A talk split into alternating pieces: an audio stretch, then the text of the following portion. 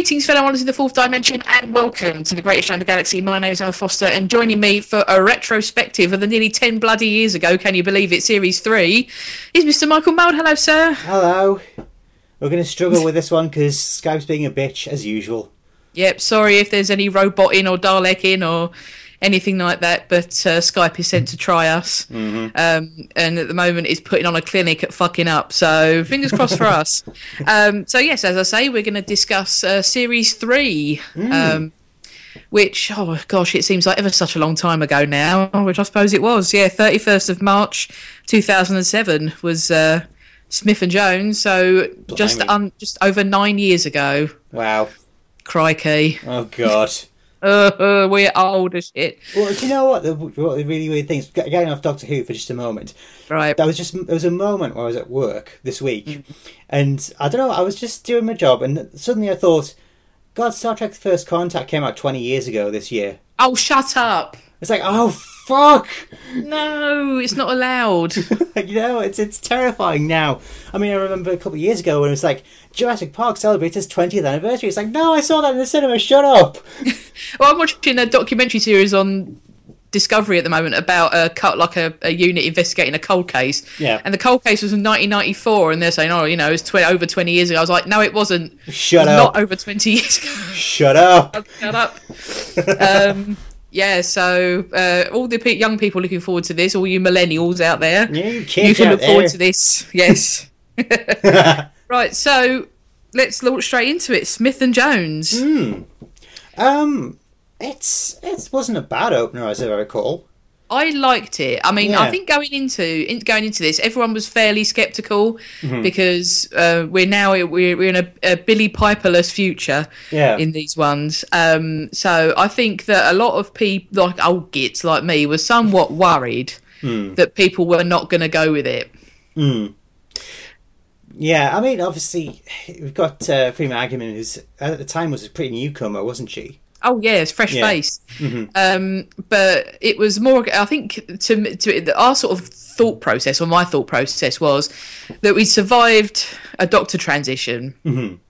But you know, there'd only been the Doctor for one series, and I think although people did like him a lot, mm-hmm. and people a lot of people still do, I think it didn't feel as a as big an impact as losing Billie Piper, mm. who I feel like a lot of people really got on board with. Yeah.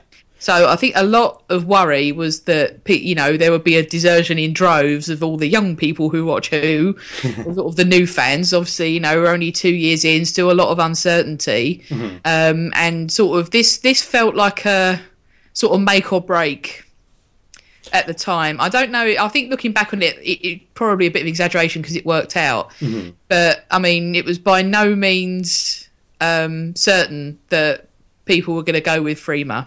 Yeah. Yeah, I can see that. Yeah, yeah. I mean, I, I remember um, when she was first announced. Obviously, it was part of uh, the moment of who, but I thought, Yeah. well, you know what? Um, you know, she could be perfectly fine. I mean, she could even eclipse Billie Piper. Um, Yeah.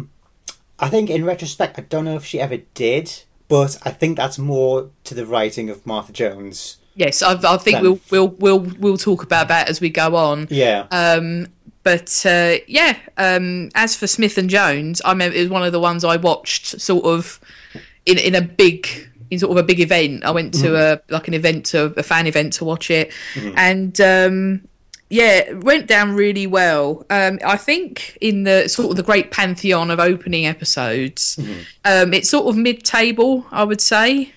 yeah. Yeah. Um, yeah, I mean it's it, it sort of does the it does the job that people expect the first episode to do now. You know, it's sort of quite light, it's fast, it's you know, it's really big. Um, it's got some little clever bits in there. You know, the bit with the all the whole business with him traveling back and giving her his tie and all this sort of thing. Um, you know, it's it's sort of the doctor, uh, despite what's happened to him in the past yeah. Um, the sort of the arrogant smug doctor is well in force. The David Tennant's kind of um, Doctor Swagger is kind of in Oh, full yeah. force in this one. oh yes. I mean, just the bit where he does the, the quick change after they get transported to the moon, and it's like he pulls back the curtain, and there he is in the blue suit. Mm. Yes, and the bit with the where they get first get transported to the moon, and you can't be bothered with the the doctor, the junior doctor, who's freaking out, and just talks to Martha, who's sort of you know fine and going with it and having the best time ever. Um, also, we get introduced to uh, the Judoon Yes. in this one. Um, what did you think? Make it the space rhinos because I, yeah. Well. uh, interesting idea. rhinos. Yeah, Yeah. but um, I, you know, I did like this whole idea of you know there being a, a basically an essentially a police force for the entire galaxy or whatever, and you know it was one of those things of it, it's sort of like we can do these things now, so why don't we? yeah, You know, even though stomping around in New Rocks that any any people who've been to Camden at any point in their life will have seen plenty of. um, yeah, it's it, it was just a bit. Of, I remember just sort of watching it, going, "Wow!" You know, it and it was kind of that suspension of disbelief thing where you, you kind of didn't. You were able to sort of take your mind away from the fact it's just a tall bloke in a big suit.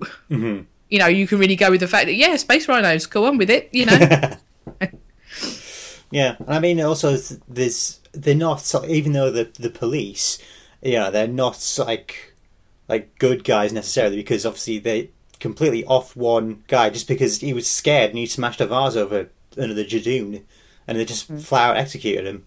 Yeah. Um, no one said they were good dudes. You know, No. they're indifferent. I think is the is the uh, the problem. You know, and sort of one, one of the things of uh, one of those little RTD things of um, dropping little uh, nuggets in that will get used later and things like that. It's Tradoon is prime example of that sort of thing. And um, obviously, we have the Plasmavore, the main villain of the piece. Um, Dear old Anne Reid. yes, bless her. Um, it's very sort of, very sort of revel in in Yes. the uh, very the panto dame. I Yes. thought it, in places very very quite big and you know like very uh, sort of R rolling villain as you as you quite rightly say. Mm-hmm. So yeah, overall good job, and I think that. Um, but it, one of the things that um, possibly comes back to haunt this series really is sort of uh, is bedded in at this point Mm-hmm. with the whole idea of the doctor's not traveling with anybody right now. This Yeah. is just a one-time deal. I'll take you because you helped me. Yeah, So um, after after the adventures in Smith and Jones is off to Elizabethan England and the Shakespeare Code. yes, yeah. Um, th- this is our second hist- uh, celebrity historical, and Mm-hmm. this is this is sort of where. Oh no, sorry, third actually. I keep forgetting about um, the Unquiet Dead. Mm. Yeah. And if there's sort of like a rot to these sort of things, I think this is kind of where it starts selling because there's Yes. a lot of like the the knowing in jokes and stuff. I mean, Unicorn and the Wasp was a far worse offender for it. Um, in sort of like, it, you know, they, they may the actors may as well just be winking straight to the camera as they say, like yeah, you are phrase- looking for a penny whistle, aren't you? At some point, so Yeah. like sort whoop, you know.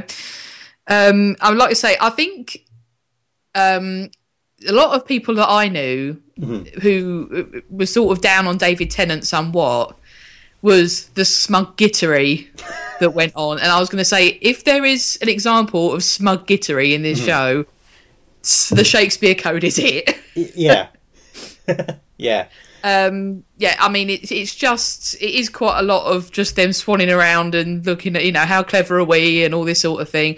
Uh, but i think there, there's interesting things not to be down on the show it's good fun. And i think that um there's a really interesting idea in in this the whole idea that words have power like way we use maths. Yeah.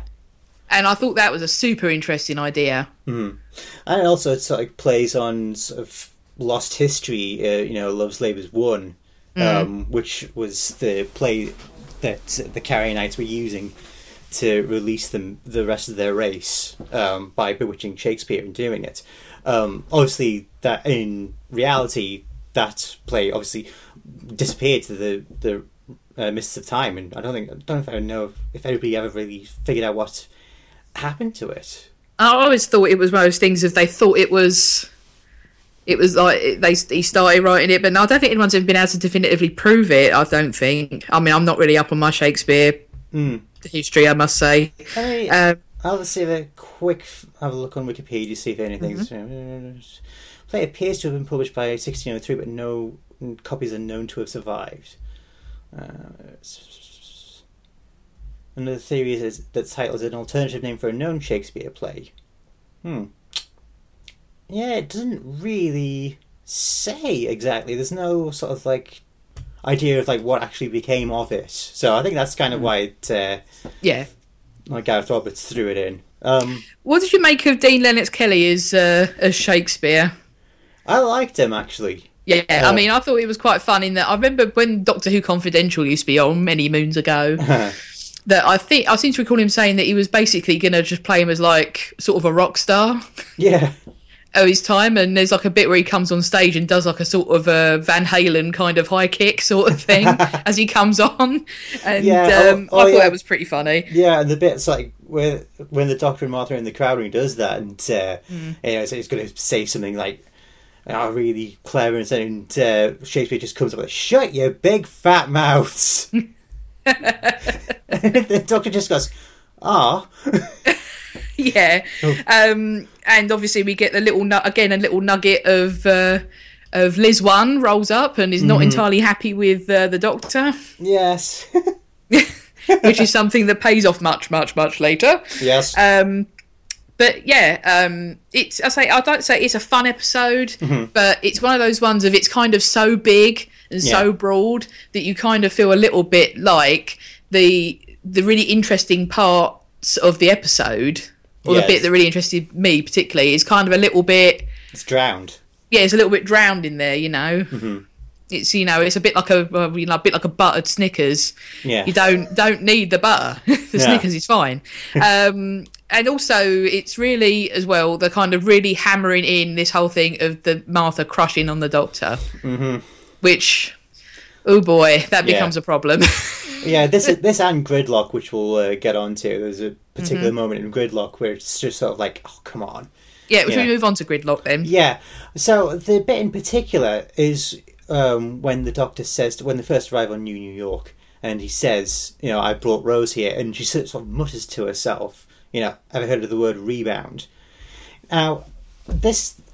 I think this is the biggest problem I have with with Martha is she's Mm. not she's a, she's a bright woman, you Yes. So the fact that the doctor sort of like leading to these places where he would take where he's taken Rose, and she even like I said, she says, "Have you ever heard of the word rebound?" She would have thought she would have clicked on a lot sooner than this that he's not that into her, and he's not, he's it's he's genuinely just like taking her along as a friend. Yeah. and It's like pick up what he's putting down, darling. You know what I mean? um, yeah, uh, but it's a thing of it's an annoying character trait Mhm. because obviously you want to you want you don't want your companions uh, as sort of it, watching this as a modern audience. Mhm. It's kind of it kind of diminishes Martha in a way to sort of keep up this kind of quite teenagerish crush on the Doctor Mm. You know, uh, not just the thing of thinking he's handsome or something like that, but it's a full pelt like. I mean, she's the way that she looks at him sometimes. Oh yeah, It's like, calm down, dear. you know I mean? It's like, oh Yeah. bloody hell! It's leave it alone. He's not that into you. Mm. um, but and it, but so as as it goes on, it's something that I think is quite irritating, and I think it diminishes Martha Martha's character, Mm-hmm. and it's kind of a boo to RTD for this because I, I sort of understand what we're trying to do, yeah, but it's it's it's kind of too kitchen sink. Yeah, you know it's too soap isn't it really? And again this was another another thing that kept coming up um in sort of in sort of criticism of this period was this this kind of soapy kind of eastenders sort of not even eastenders it's kind of like sort of teenage soap operas yeah. you know that kind of hollyoaks sort of Yeah. thing and it's kind of not I don't know. It, just, it, it sort of. I don't want to sound like an old get get this out of my Doctor Who, but you know, I think when it's it's a good idea. it- You know, I'm not saying don't have drama. I'm not saying don't have family stuff. And you know, Martha's family comes up in a big way in this. Mhm. But um, don't do it to the detriment of, especially when you're coming after Billie Piper and kind of this colossus of companionship, th- who's casting a big shadow over this. He's like, we get it. Yeah. You don't need to keep going on about how it's casting a shadow. It's casting a shadow on its own. Yeah, exactly. It's already the elephant in the room. You don't need to keep pointing to it. Well, I mean, it's like uh, Mike Brannigan says to the doctor, you know, this Martha, she must mean a lot to you. And he says, hardly know her. You know, it's, it's like, Hmm. it's like, what are you doing, girl? You know? Yeah, well, especially as you know, like it's one of those things. Of if you were Martha's friend, you would be grabbing her by the collar and taking her home at this point, because this is this is on a road to nowhere. But I mean, talking about uh, Gridlock's a, a fairly good episode. I don't think it's particularly bad. I think it's got nice bits in it. Um, it- you know, again, it's it's, it's going to kind of kind of depend on how your tolerance for cat people. Uh, do you know. I, I don't want to disrespect Ardal Hanlon because he's a No. great person, but you could have had anyone in that role because he's barely recognisable. I mean, Oh, if- if it was. weren't for his voice, you wouldn't know it was him. No, I mean, obviously that's, that's that's testament to the prosthetics because he he does look like a proper like cat person. yes. You know, but Again, it's it's that, that RTD thing of interesting idea, flabby execution Yeah. for me. Good luck. Um, and again, butter in the Snickers. The Macra are in this. I this is what I think I was like heard all the Doctor Who fans in the country go what? what the Macra who In an episode that no that does not exist. this no from what 1966, Sixty six. I want to say. 67 60 Yeah. when was the Macra Terror let me um, let me check uh, terror 1967 so Yes, well done. There you go. for 40 years Yes, and they've never been a Doctor Who again and then suddenly here are the macra, and uh, Yeah. you know what? Um, the special effects they did their best, but oh no Mm, bit no. bit bit cartoony. Yeah. Yeah. I mean it's it's it's so weird because the macra for those of you who don't know the macra they're like these these giant super intelligent crabs uh, they were in the macra but here they're just sort of like mindless Animals. monsters yeah They're just big crabs. yeah I think uh, was there I'm trying to remember I think there was a line like they kept some in the zoo of, of New New York and then they got out because the city died um but it's sort of like I don't know. I think the fact that the the reveal is like I think they should have just been remained hidden. Yeah. like just it could have just been like anything. Like it could have been they could have just been crabs that have been mutated by the pollution from the traffic jam or whatever. It didn't have to be the macra. Yeah, see the Mirelurks from Fallout. You know, it's like it doesn't need to be like oh a special crab man. It can just be just whatever. You mm. know, rather than dogs going the macra and then they just leave them. Yeah, You know what I mean? yeah, exactly. But they're still down like, oh there. oh my god, and like But it's like it's this, this like. Well, I'm I'm trying to imagine like all the kids watching this, and the doctor goes the macra, and they go like, "Who? What? watch this space. Chib, we're gonna get him back. Oh my god!" watch this space. Macra Macra Terror the second. nice. Also, um, I've seem to remember again Doctor Who confidential vague memories. Um, the RTD wrote a story in I think one of the like the Christmas annual that comes out at Christmas time Yeah. about a thing about the face of Boe and the sky cracking open. right. Yeah, and obviously then it turns up in this this whole idea of this prophecy of the sky cracks of the thing opening, and the all important face of Boe portentous line. You, are, not, alone. Mm. Mm. Mm.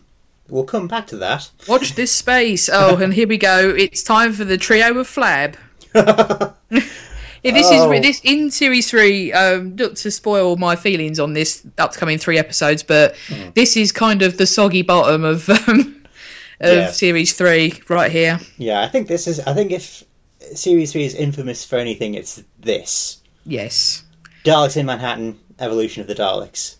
Can I just say? Yeah. Apparently, they were going to call this "Sex in the City," as in S E C S in the city, and they chickened out.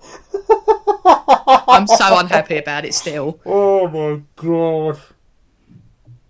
I think that's that sort of sums it up, really, doesn't it? It does. Yeah, and the the the biggest peeve I have with this one.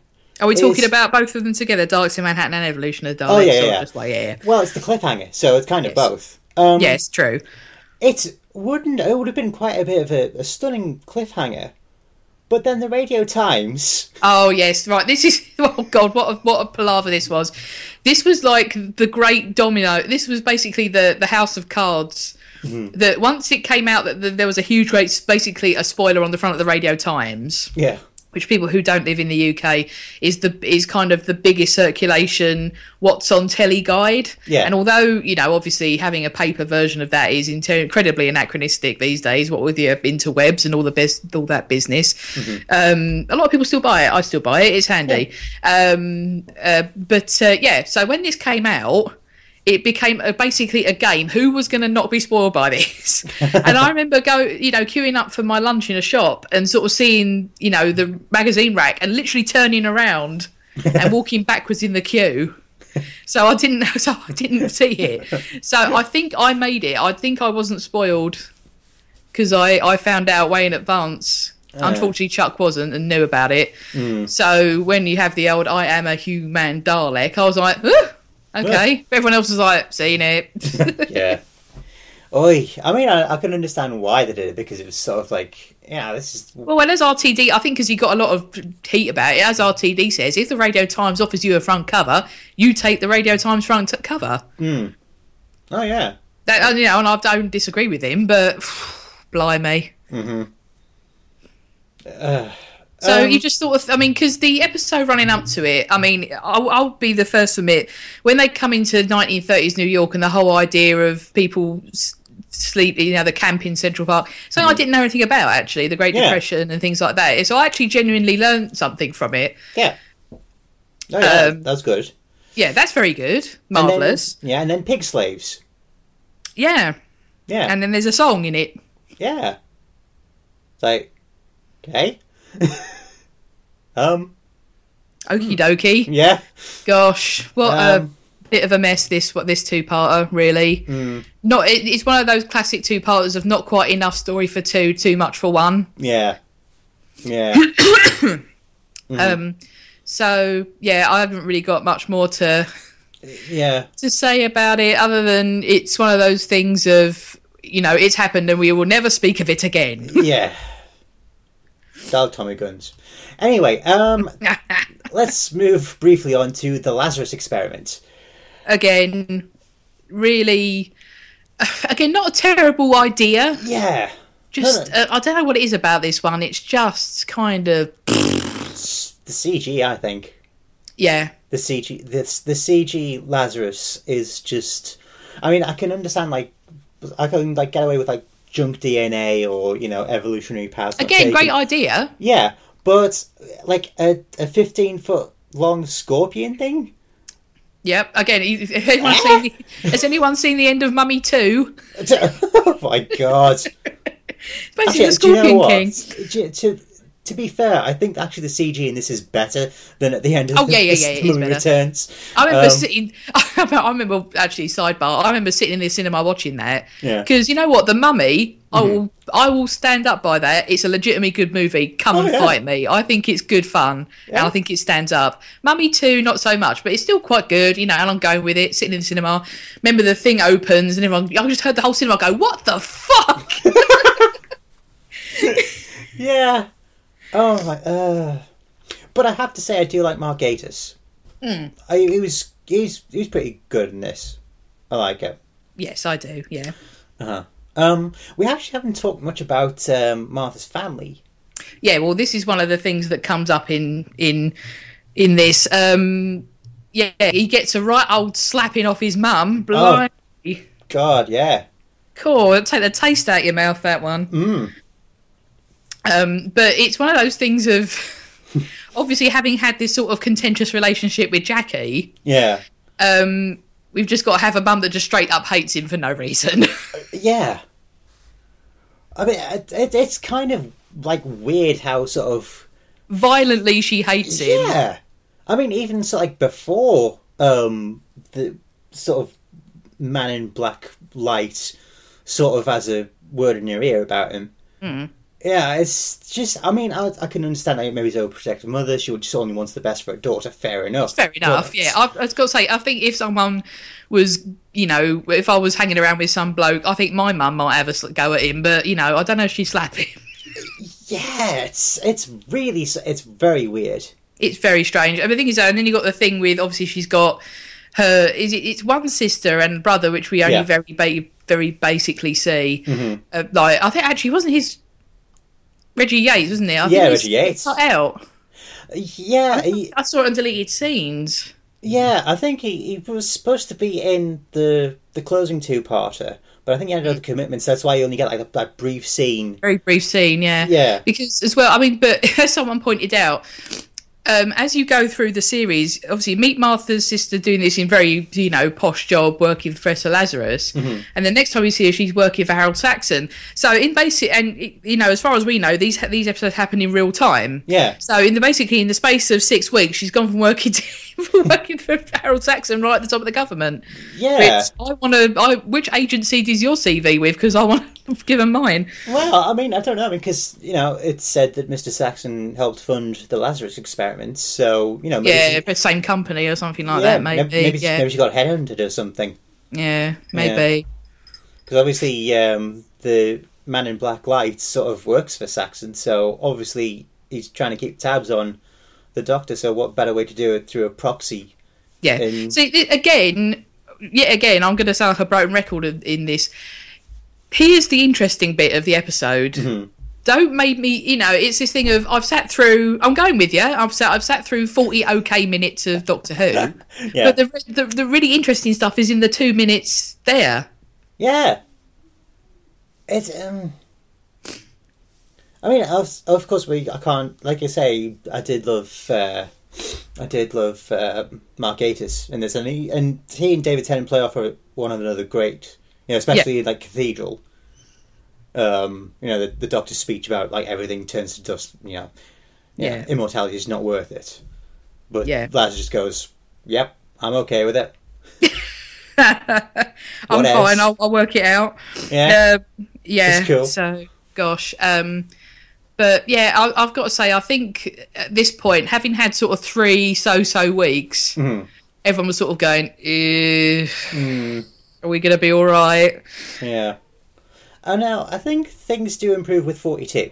Oh yes, and there, there is a, a sharp upward trend coming. Um, in sort of really here, to, sort of again, spoiler alert of what I'm going to say here to the end of the series, virtually, apart from the basically, well, we'll talk about last of the time was when we get to it, but it's a sharp upwards inclination in quality for me, uh, sort of coming from the next episode, Yeah. 42. Um, Yeah. So never, never knowingly ripping off a, a good format. Doctor Who does real time. Yeah, pretty much. Um, it, it's it's kind of weird actually this one because as as good as an episode as it is, I a lot of people don't seem to talk about it. Strangely, No, it's the great forgotten episode 42. Yeah, And it's one that I, I really like 42. I, th- I say I think it's deeply underrated. Um, it's a really interesting idea. Obviously, 24 was kind of the height of its powers in 2007. yeah, Um, so, you know, Doctor Who says, why not us as well? And um, does a, an episode in real time. Um, there, again, loads of. Re- I really like Michelle Collins in this. I thought she was great. yeah, I thought the whole idea of this it's one of those great um, Doctor Who things of a kind of immensely powerful alien, yeah, sort of like, oh, we got away with it, but we can't do nothing about it if it decides to, you know, eat us or do whatever. So we're just going to go, all right, lad, we've got away with this one, let's go, and it's that sort of thing. Um, but yeah, this the whole thing of the burn with me and all that sort of stuff. That's Yeah. really good. yeah, yeah, yeah. Um, and especially when the Doctor Gets it. Yeah. That's that was creepy. That Yeah, I thought so. And again, and, um, oh, put your put your bib on, Martha, because it's time for another big bowl of shit from the doctor. Um, yeah, I mean, I think I've said before on this show that I think Martha is probably one of the most hard done by companions. And again, she goes through the wringer in this one, yeah, and not nary a thank you afterwards. yeah. I mean, first of all, you got all the pub quizzes and stuff, and then I thought that was a great idea. yeah, that's a, that's Yeah. a great idea. I like that. Yeah, that Um, whole bit the doctor doing about happy and prime numbers and all that sort of thing, that is yeah, funny stuff. Yeah, and there's like the classical music um, with Elvis Presley and the Beatles, and the doctor like starts rambling off, and then he sort of comes up with "Here comes the sun." It's like, oh no, hang on. Um,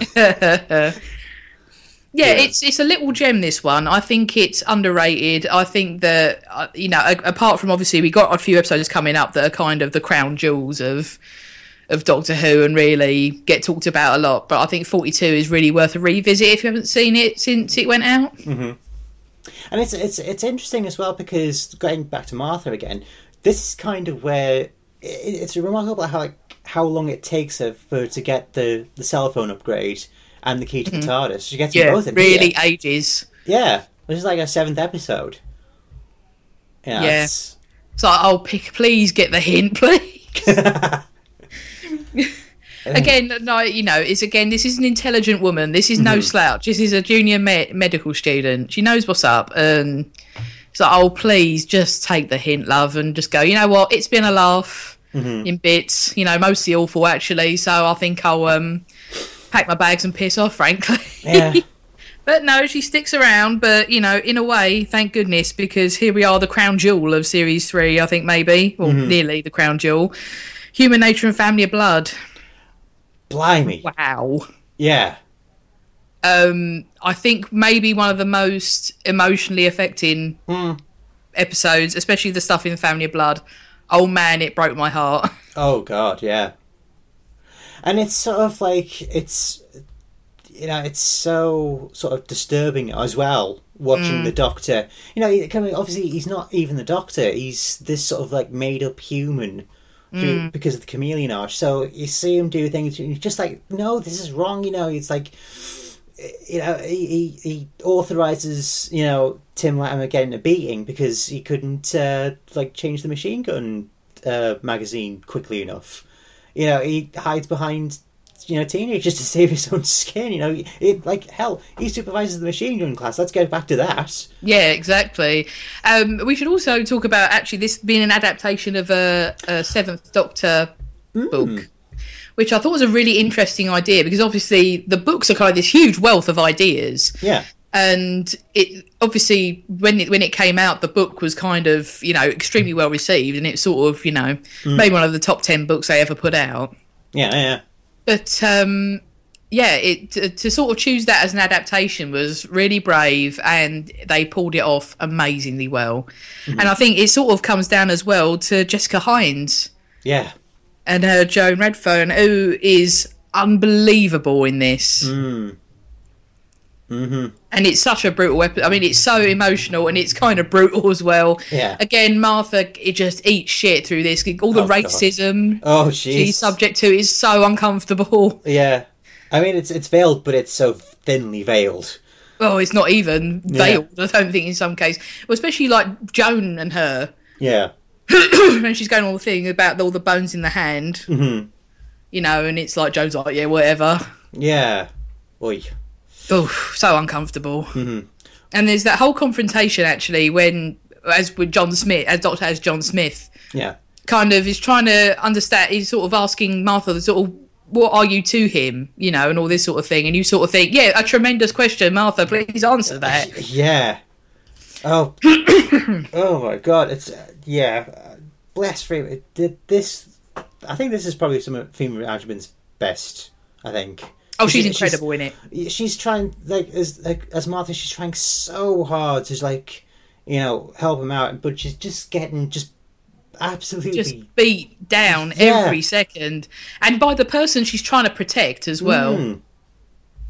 You know, Um, yeah. But also, we do have to give a, a shout out to the villains of the piece, oh yes, the the, incre- incredibly creepy family of blood. and especially Harry Lloyd Yes, as Jeremy Baines slash son of mine. Oh my god! good grief. hey DC, if you ever need somebody, if you need like another Joker, Yes, this guy. yeah, absolutely. Fucking hell, man! I mean, the the um, but was it? I'm trying to remember. Was it Human Nature or Family of Blood? When he's sort of like, you know, um, oh yes, uh, shut up and stop talking. Cease and desist. That's a good girl. You know, it's just like whoa, and he's just like he's his face is like constantly frozen into this twisted like grin. yeah, he's pure, properly unhinged. Mm. But the the most the most interesting part is the Doctor's revenge. Oh, And let's not think about the bush; it is revenge, Oh fuck yes, he really. and it's really overkill. Oh yes, yeah. But you know what? You kind of. You're you like, don't, yes, You don't blame time. him. Yeah, you don't blame him. You, when you, you sort of just go yeah, and you watch it, but then when you turn it off and you think about, it, you think, fuck, Jesus Christ. this guy. Yeah, Yeah, I mean, we, we, we've talked about, you know, Waters and Mars plenty yeah. on this podcast. But Again, overlooked. I yeah. think. This But- part. Yeah, fuck me. Um, I mean, if the Twelfth Doctor did this, people would lose their fucking minds. mhm. Oh god, this is yeah. I mean, I, I was going to say Human Nature is probably one of those books that any Doctor could have done, but I don't. I don't think so. It, it, when you get to this part, I mean, I mean, obviously this. I, I can't remember the end of the book. I don't know whether he did the same to the family in in that. Um, I don't remember, here. no, but, no, I don't um, remember. But you can't. You couldn't see like Peter Davison's Doctor doing this. No, absolutely not. But I'll tell you the most brutal part for me Mm. is the part where he imagines his life with Joan, Mm. And Oh. that is awful. Oh, it hurts so bad. well, I mean, especially the the end of the vision where he says, you know, Yeah. it's everybody's safe. And yeah, says, have, yes. have I been ever led a good life and that sort of thing? It's like, oh, Oh, stop! I can't fuck. take it. And and then uh, even I mean even after like the you have like the quote unquote high of the Doctor's revenge, then the knife gets stuck in again. You know when the Doctor comes back for Jones and sort of like says, you know, do you want to come with me? And she sort of like says, and I'm, and I'm going to quote this. She says, "If the Doctor never, had never visited us, never chosen this place on a whim, would anyone here have died?" And he Yeah. doesn't answer. He can't answer because he knows, you know, probably we're not. And then she No. just says, "You can go. Yeah. Yeah, just just go." Oh, vicious. Jesus. Okay, maybe not an episode to rewatch if you uh, want cheering up No. or something light. But I mean, as a piece of drama, just you know, leave all the Doctor Who trappings out of it. It's an incredible Mm. piece. hmm Yeah, and I even even like I I missed a bit at the beginning actually of uh, Joan's sort of like put down with the Doctor. and says he was braver than you in the end. You know, you chose to change, he chose to die, and that's and that's exactly what it is for John Smith. He's you know he's had this artificial existence, but it's still in existence, and he's still eh, obviously it's it's the right decision ultimately because the family blood have to be stopped, but. Yeah. I mean, could you like could you do that? You know, if if it came right down to it. I mean, you must imagine like even as he was like opening the watch for you know you could just like picture David Tennant just blubbering and just like shaking because of what must be done. Mm. You know, but uh, oh yes, Oh, crikey. Heavy stuff, but incredible stuff. Mm. And, you know, it, it, but it's again, it's that sort of thing of. it seems so odd that this series could produce this sort of thing, but we've just had the Daleks in Manhattan and Lazarus Experiment and all that sort of thing. It's like a completely different show. yeah. I think this is kind of why series three is. I don't know. I don't. I'm, I can't say it's one of the weaker series as such, but it's it's because it's so wildly inconsistent. Yes. You know what I mean? I mean, even like you know, for all we sort of shut on se- um, the caretaker in series eight. I mean, there was a lot of good stuff around it, though. Mm. You know, and I, it's, I mean, it's only maybe this series, maybe series seven. I would call. I don't know. I, I see. I feel bad calling series three one of the weaker ones because Yeah, it's because, it's, it's not. you know, it's not, no. The bad really stands out. Yeah, it really sticks. hmm You know, and I do remember sort of sitting on, sitting on our sofa after Family of Blood and going, where's this show been for the last three weeks? Yeah. And you know, going from the sublime to the equally sublime.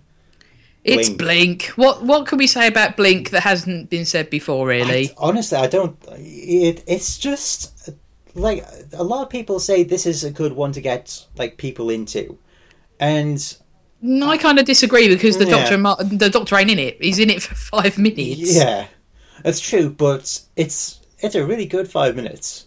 Oh yeah, Yeah, it's a tremendous whole- five minutes. The whole like the whole bit with like the the DVD Easter egg and stuff, and like Sally sort of like answering him, and then he's answering back because it's all like Yeah. been transcribed or will be tran- or will be going to be transcribed and then given to him for him to accidentally take back to 1969 because of the Weeping Angels. Mm. Uh, yeah. Um, I mean, but again, it's uh, well, you know, this launched the career of um, Carey Mulligan, Yeah. who's been in proper big films and all that sort of thing. Yeah. It's the episode that sold a million T-shirts. Yes. Um, it's the episode that probably got cemented Moff uh, stewardship of the show Mm-hmm. next. Um, Brought us the angels. brought us the Angels, maybe one of the best monsters since the return. Mm-hmm. Um, I would say this is probably in the conversation for one of the best episodes of Doctor Who ever. Yeah. It's it's just tremendous, and again, I think um, sort of Genesis the idea was it think I think it's in one of the annuals. Yeah, it was a short story written by Moffat. Um, I think it was What I Did on My Christmas Holiday Yeah, by Sally Sparrow. Yes. and there's a picture of her peeling the the wallpaper. Mm-hmm. You know, and it's all the little clever things in it that you only get when you see it a few times. In the bit where Sally Sparrow goes to her friend's grave, Yeah. you know, and she says, "You told him you're 18, you lying cow," which I think is amazing. And the bit where the, you know the weeping angels, you know, people were going, "Oh, look, they're they're not moving and no one's seeing them," and it's like, well, you can see them. Yeah. So they're not moving. and when you point that out to people, they go, "Oh fuck!" Yeah. oh fuck. Um, yeah, and obviously, so- and, and the ending, yeah. of course, where it's Yeah. like the, the doctor's repeating his like warning of "Don't blink," and it's showing all these statues. Like this is this is like where Moffat's love of taking the mundane and making it fucking terrifying comes Yeah. into play. yeah, it really does. I mean, it- as well, at that time, I was living in. This is when I was still living in London. So, I mean, London is statue central as Yeah. well. So, walking around centre, going, oh, oh run. getting chased down down the street by Eros. oh, ew, gross. Creepy. Uh, Chan, so shall we move on to Utopia Toe? yeah, let's. Ah, Chan, yes, though. Um, yes, Utopia. Um, The uh, the first part of the three part, there isn't a three parter honest. no. um, but it really is. Um, I must say, this episode it holds a- like the first time I watched this, it holds a lot of good memories for me, and I think that the master hype was starting, Yeah. and I think people were cottoned on to this is probably what's going to happen. But um, I've got to say, for five for for two minutes there, Derek Jacobi might be the best master we've had since Delgado. Mhm. And Yeah. probably yeah, and you know before and since maybe. Yeah, and it's and it's. I mean, I can understand why you know you wanted to get John Sim in as the master because you want you know someone of a similar age to David Tennant to play off. But I would have so much have taken Derek Jacobi. Derek. Jacobi. I mean, the thing where he turns, there's that moment I always bang on about Yeah. when he turns around and it's just his eyes, and you Yeah. can see it, and you're like, "Holy mm. shit, he's the master!" And then he Yes. says, "I am the master." You're like, "Fuck!" And I remember watching it, and we were, we had like, we had some KFC. I remember just bloody chicken going up in the air, and just like, "Oh my god!" Yeah. Oh my yeah, and it's it's even sort of like hinting up to it, you know, when he's like idly sort of like just like stroking the watch with his thumb.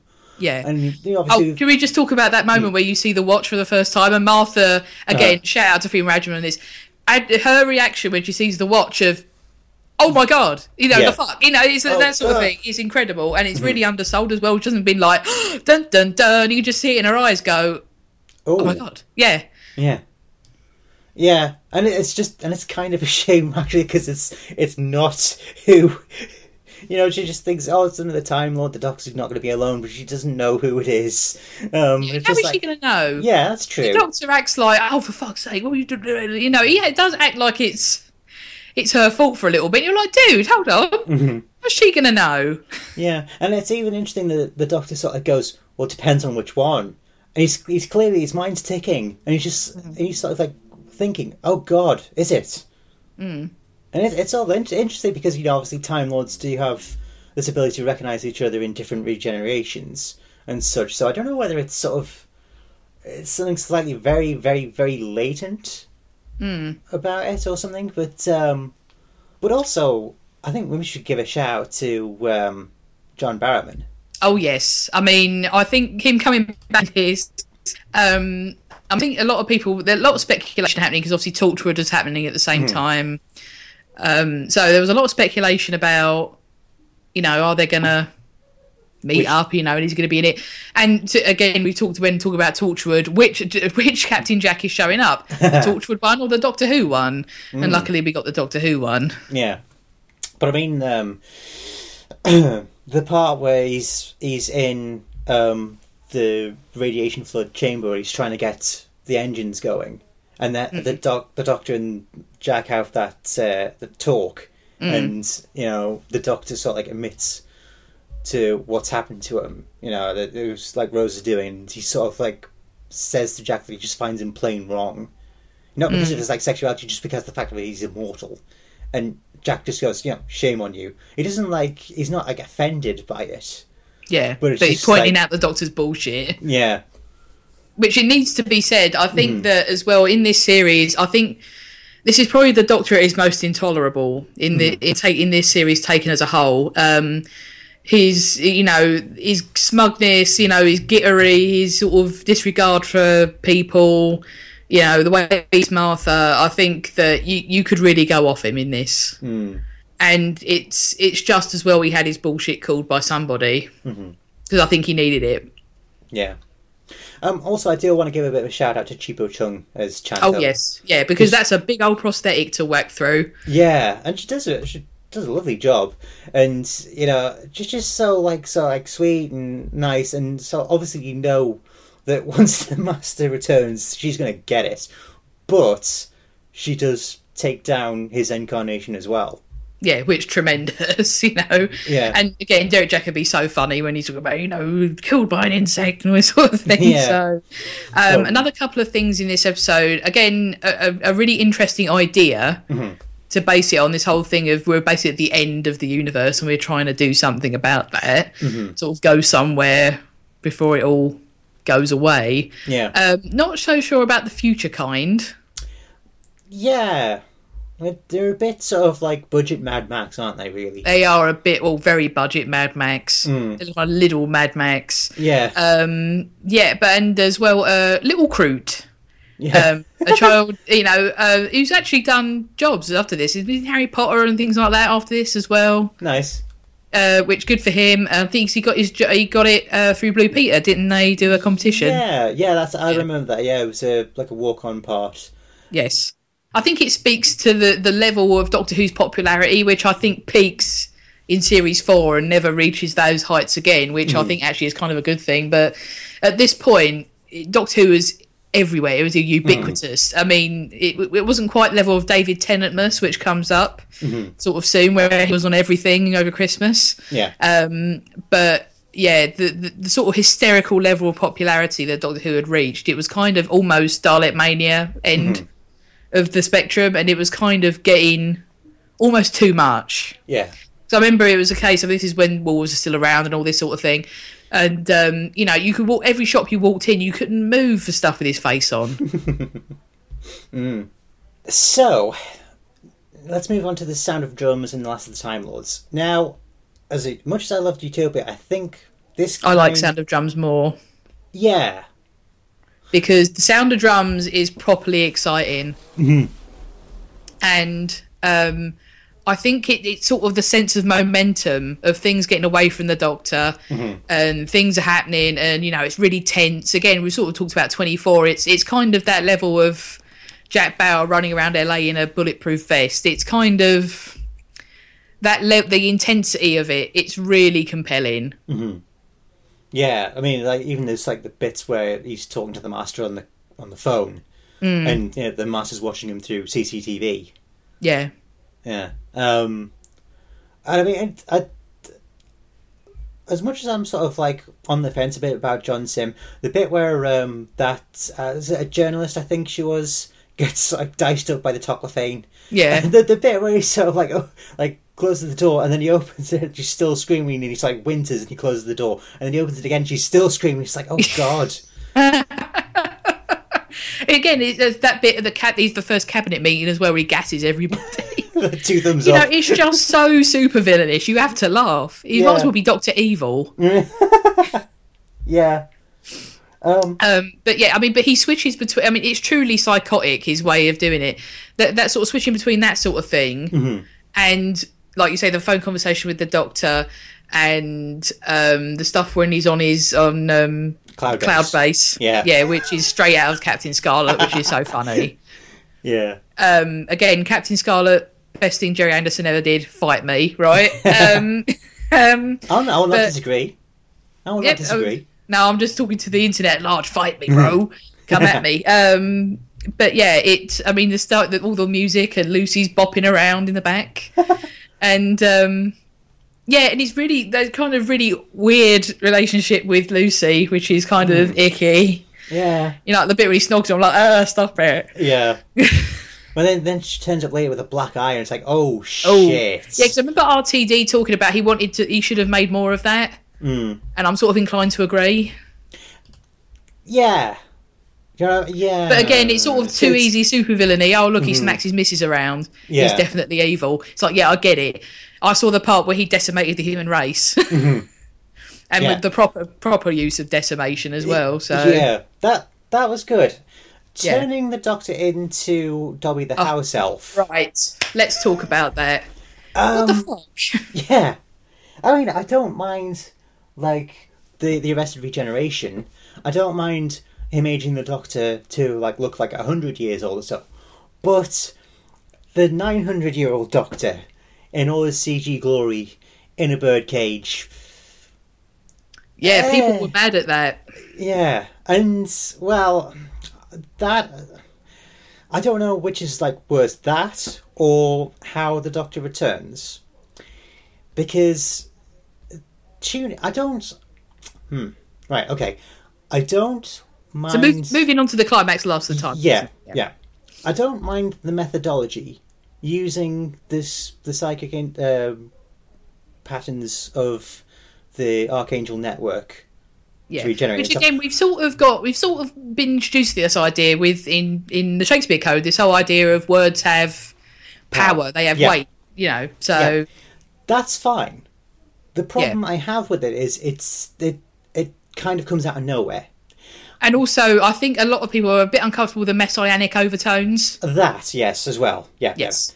But I think I would have been absolutely fine with that if it had just been like one little bit, like if maybe it's like like the end of a scene where the master's like messing around with the doctor, and you know he disappears, and the doctor just like sits and just like maybe it's like gets into like a like a yoga pose or something, and just just closes his eyes and concentrates.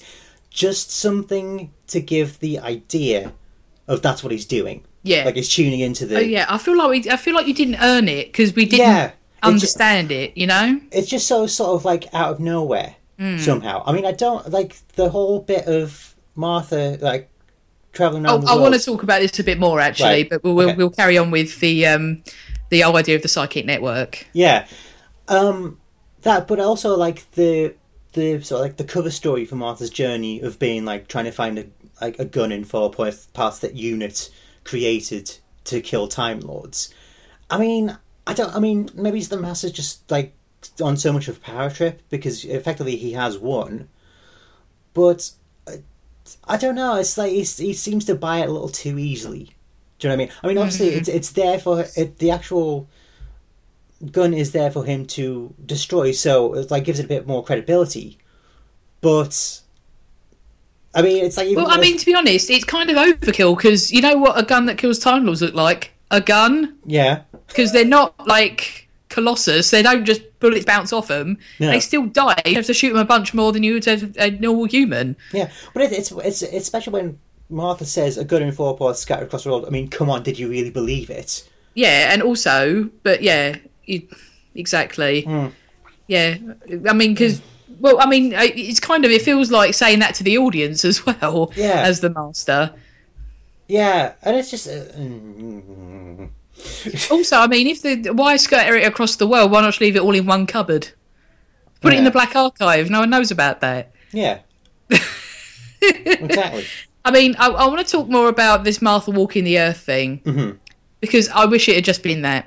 Yeah, Because it, and also the fact that you know we do a Superman and spin the Earth backwards and then it never happened. yeah. It so diminishes what she went through and what her family went through as Yeah. well. But I mean, the thing of it is, like the Doctor says on Cloudbase, um, they still sort of experience. It didn't actually happen in real time, but they still experienced it. Yeah. And I mean, that's that must be such like like a psychiatrist's nightmare. Do you know what I mean? Oh, it just Like- ruined you. Yeah. Bloody hell! I mean, that's And it's just- like, cheers, Martha. Thanks for that. See you later, darling. yeah, all right. You know, well, no, actually, not even that. You know, No. finally the doctor's like, oh yeah, come on, let's go and do this. She's like, no, actually, you can bollocks, and I don't blame her. Yeah. But it's uh, sort of like the the whole speech he has about getting out. You would have thought that should have like come earlier. Do you know what I mean? It's like this Yeah. this should have been like she should have like clicked onto this like the fact that you know the doctor will not fancy her and all that. That should have that should have happened at the end of like like during gridlock or something. Yeah, when it was deadly obvious. Yeah. Um, but yeah, I think this whole thing of this Martha goes through all of this. She walks the earth. You know, I wish, like I say, I wish that we had another episode so we could just watch her do that. If that was the Doctor Yeah. light, you know, that we see her traveling to all these different places and things she has to do to survive, and like how the human race is. I mean, 'cause you hear the thing about the Doctor, the Master selling carved himself carved on Mount Rushmore. Yeah. It's like, can we see? that would be nice. You know, and you hear about all this thing of like, you know, there's this huge arsenal being built by human slaves to go and invade other places Mm-hmm. and the Toclafane and stuff. And it's like, people were telling me, but you're not showing me. Yeah. You know, Oh, I do yeah. wish we were watching that. Yeah. I mean, there was one of like the the spin-off novels. They, yes, they which I read and is not very good. Ah, okay. A bit flat. Um, you know, two, th- three stars, I would say, out of five. Yeah, never mind then. Um, but, but yeah, Um, no, no, I know what you mean. Um, yeah it's just again it's just indicative of really this series' is massive flaw which is how it treats martha Mm-hmm. yeah, you know and to to diminish what she went through like that just go oh it didn't happen but you remember it no one else does never mind yeah. God. yeah it sucks and i think you know and um it's one of those things again i will I'll say again, it's one of those things of Martha is perhaps the worst done by companion, and this mm-hmm. is really the icing on the cake for that.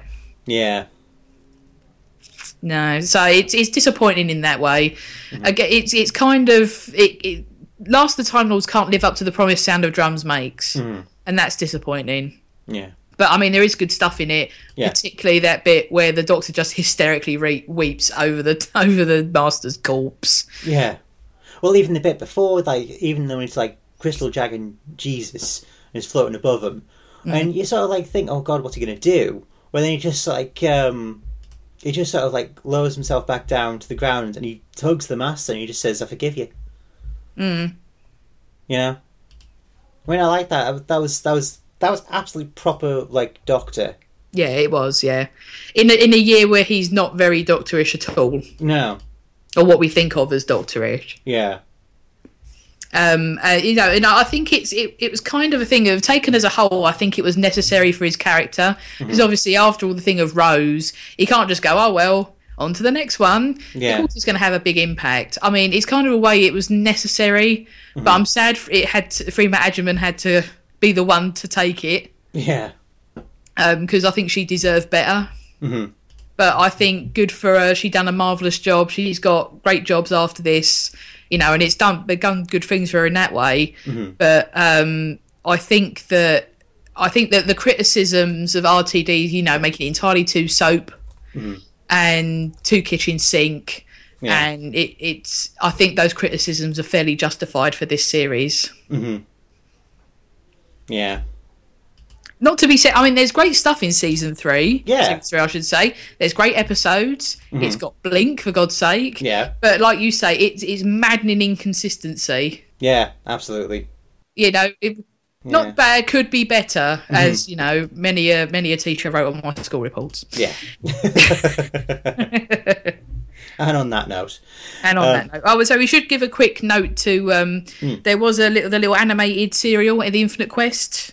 oh yeah, I never, Um, I never really got around to seeing that actually. To be Worth honest, a look, actually. Right. You know, it's pretty light. You know, it's not like, you know, it's definitely more aimed at kids. Mhm. But I mean, you know, it's quite fun. It's a ni- you know, it's a it's a nice little nice little watch. I'd say give it a try. Yeah, that was the um, that was the Cosgrove Hall one, wasn't it? It was yes. So yes, before know, Cosgrove Hall went away. R.I.P. Yeah, so I mean, all the thirty somethings like us were going. You know, it gives you warm fuzzies of Danger Mouse and Count Duckula.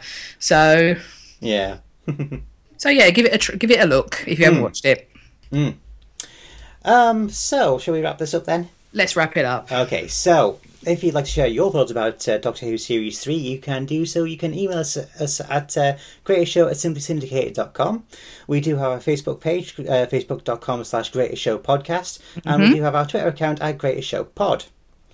Um, also, while you're on Simply Syndicated, do check out all the other shows. Do please help us out. We could, uh, we do need to keep this site going. Um, we have, of course, Simply Everything, where for six pounds a month you can buy, uh, listen to simply everything that Simply Syndicated has ever produced. Uh, There is also a Patreon, where for three dollars a month, which is about about two quid or so, uh, you can support us and you'll get uh, exclusive things. Or there is a uh, PayPal link at the very bottom of the page, where if you're a kind soul, you can just donate money on your uh, on your own whim. Um, the store, of course, buy things. Buy apparel things. for your yes. chest. Yes. Um, and with that being said, thank you very much, Emma, Thank you, Mike. and we shall talk to you next time. Here come the drums! Woo!